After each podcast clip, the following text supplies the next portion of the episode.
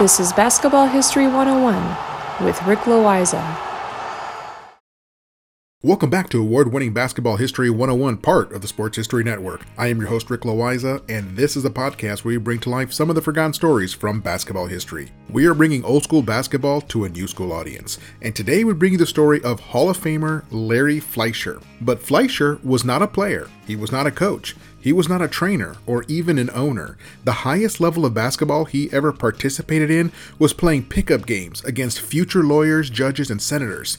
I have wanted to do a story on Fleisher for quite some time. The reason is that over the years, we have produced a number of episodes about stories where Fleisher participated in the background but was not named as part of the story. And there is a reason for that. Even though he has been part of some major events in the history of the NBA, I tried to keep the focus on the main story without getting too caught up in the additional details that did not move the story forward. But now it is time to shine a spotlight on Fleisher. He was born in 1930 in the Bronx in New York and always showed an incredible intellect. He was raised by working class parents and he loved sports. He was often at the local park playing everything from basketball and baseball, and with an incredible intellect, Larry finished high school at the age of 16 and then enrolled in New York University to study accounting. And accounting is what would help him as he negotiated many contracts against shrewd NBA owners. By the age of 19, Fleisher had earned his bachelor's degree and then enrolled in Harvard Law School. That is very impressive. So, how did he get into the Naismith Basketball Hall of Fame to begin with if he was never involved with basketball directly? He is in the Hall of Fame in the role of contributor. A contributor is someone who has advanced the cause of basketball in a significant way. Now, that is somewhat vague definition, but it needs to be because you never know what someone might do in the name of advancing the game of basketball in some way, shape, or form. And I'm talking about Larry Fleisher is almost like going through a trip down memory lane through many of our previous episodes. So let me start with the first one. Way back in episode 85, we told the story of how the NBA All Stars nearly boycotted the All Star game held in Boston back in 1964. The players had been asking for a pension and other benefits for years, but the owners continually just put them off. The owners would say that they would consider it or that they would talk about it over the summer, but nothing ever came of the players' requests. As you can imagine, the players were not happy about not having their requests seriously considered.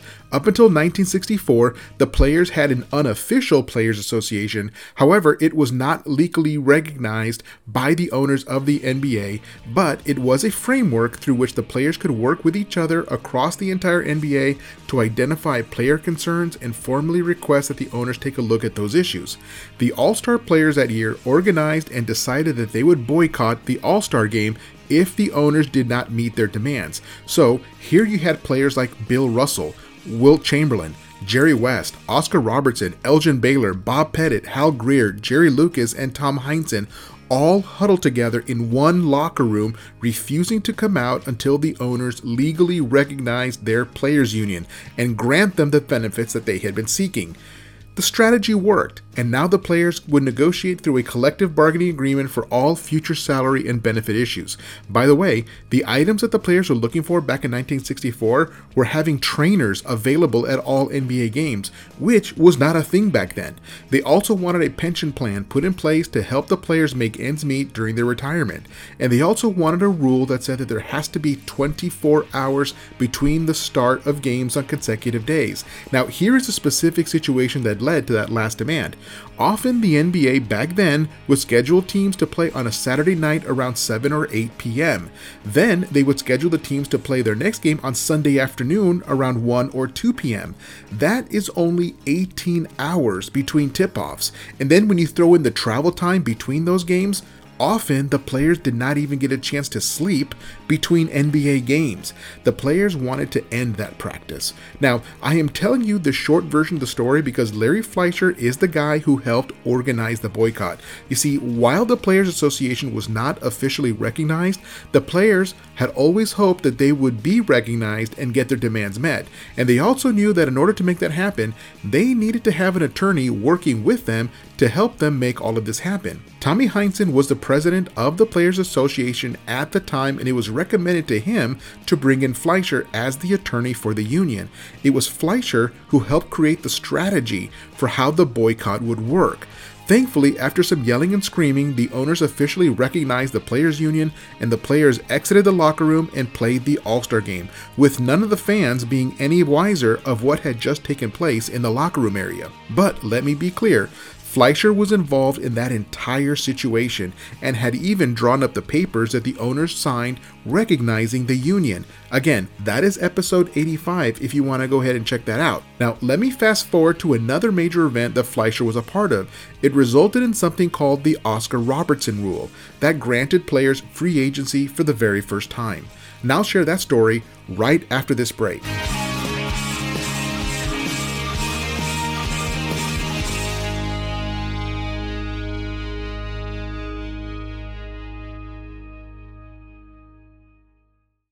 This podcast is part of the Sports History Network, your headquarters for the yesteryear of your favorite sport. You can learn more at sportshistorynetwork.com. At the Sports History Network, we're all about sports yesteryear, and so we're so pleased to introduce you to Row One, an online memorabilia gallery and shop that brings your sports history to life anywhere. The Row One gallery includes over 5,200 gorgeously reproduced prints of team posters, game program covers, game tickets, advertisements, and more in baseball, pro and college football, pro and college basketball, and more. And any gallery item may be printed in a variety of sizes on wood, metal, canvas, acrylic, or poster paper. And in Row One shop, check out the thousands more of unique unique items with a retro and historical designs dating back to 1876, including t shirts, long sleeve shirts, phone cases, mugs, blankets, pillows, towels, and even shower curtains. Go to sportshistorynetwork.com, ROW number one, for access to the full Row 1 catalog and for gallery prints and gift items, plus get a 15% discount off all prints on the Row 1 Pictorum Gallery with coupon code SHN15. Follow the link on the show notes.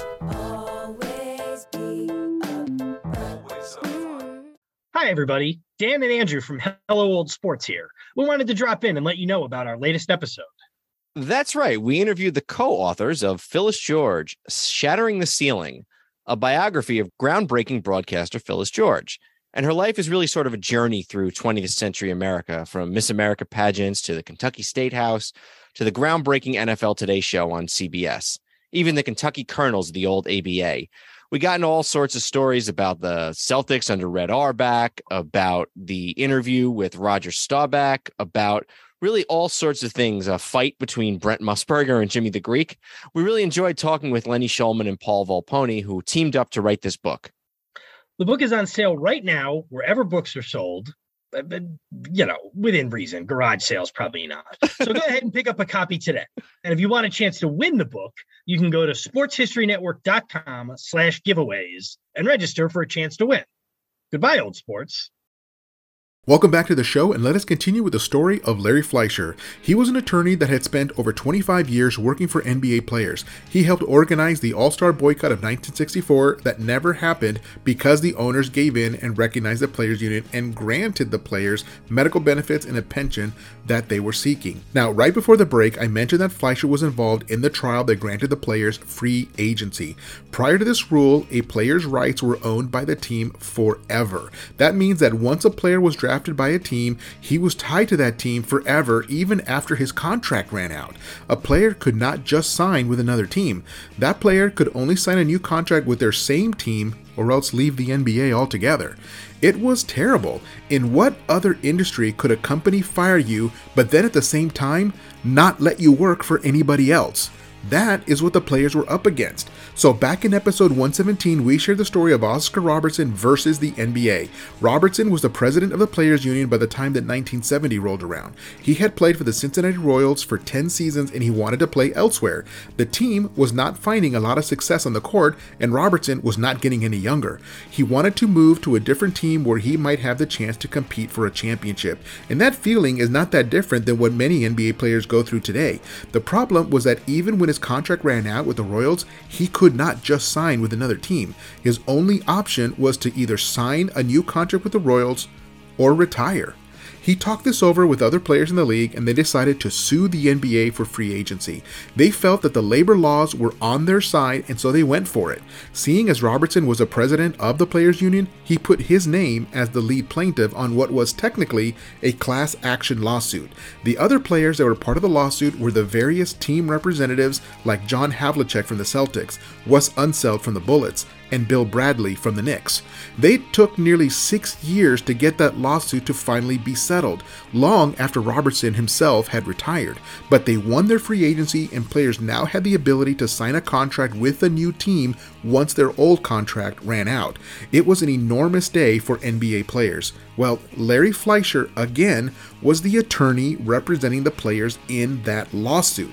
He spent countless hours over six years helping the players get what they were asking for. He was extremely instrumental in winning that case. And if you want to hear that full story, go back to episode 117 to check it out. Now, here is another event that Fleisher was part of. He was representing the players in the negotiations that led to the merger between the NBA and the ABA. Now, that was a story we covered back in episode 29, although the focus of that episode was the incredibly lucrative contract that the owners of the Spirits of St. Louis were able to negotiate. But in that episode, we share the story of how the two leagues came together to merge into a single league. Fleisher was the creative legal mind that helped all parties come to an agreement. The ABA had seven teams at the time of the merger, but only four were going to actually join the NBA, and the other three teams received buyout agreements to just go away and close down their teams. So here we have Larry Fleisher as the attorney for the Players Union that helped get the union recognized in 1964. He then was the lead attorney for the union in the free agency lawsuit, and then he represented the players again in 1976 when the NBA and the ABA merged. The last major event that Fleisher was part of that we have never done an episode on is back in 1985 in negotiations between the NBA and the Players Association. It was during that specific collective bargaining that a team salary cap was established in the NBA. It was a concession that the players gave to the owners in return for additional benefits. The salary cap is roughly calculated at 50% of all NBA income. Now, in episode 128, I share that story of what it takes to build an NBA team from scratch, and as part of that episode, I break down the salary cap and how it is calculated and who gets what. In any case, the impact that Larry Fleisher has had on the NBA has been incredible. But here's the final thing I want to say about Larry Fleisher. He served for 25 years as the legal counsel for the Players Association without ever receiving a single dime. He worked for the players pro bono. That is, he worked for free for the NBA Players Association. That is just incredible. Now, at the time, he also represented a number of players as their agent, and that is how he made most of his income. He was hired back in 1967 to negotiate Bill Bradley's rookie contract with the New York Knicks. Fleisher got him $750,000 over four years, which was the largest contract in NBA history at the time. You can imagine that he got a lot of phone calls after that from other NBA players that wanted Fleisher to help them negotiate their contracts. Fleisher was more than happy to oblige. Now, some say that there was a conflict of interest in having Fleisher be a player's agent and also represent the players' union as a whole. Now, some felt that he had the power as legal counsel for the players' union to funnel certain endorsements toward his clients. Now, I honestly have no idea if he ever did that or not. I could not find anything suggesting that he did that.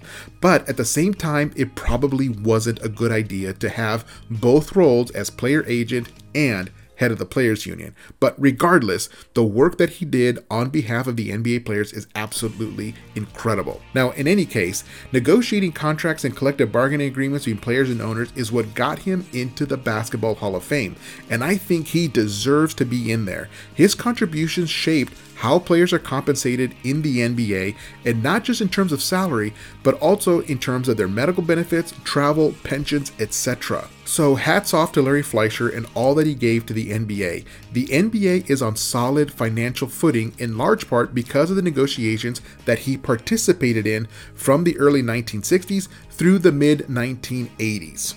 Sadly, He passed away in 1989 from a heart attack while playing squash at the New York Athletic Club, but his impact is still felt across the entire league as the NBA is the highest paying basketball league in the world, which is why it attracts all the best players from around the world into one league. That had partly to do with Larry Fleisher's efforts on behalf of NBA players.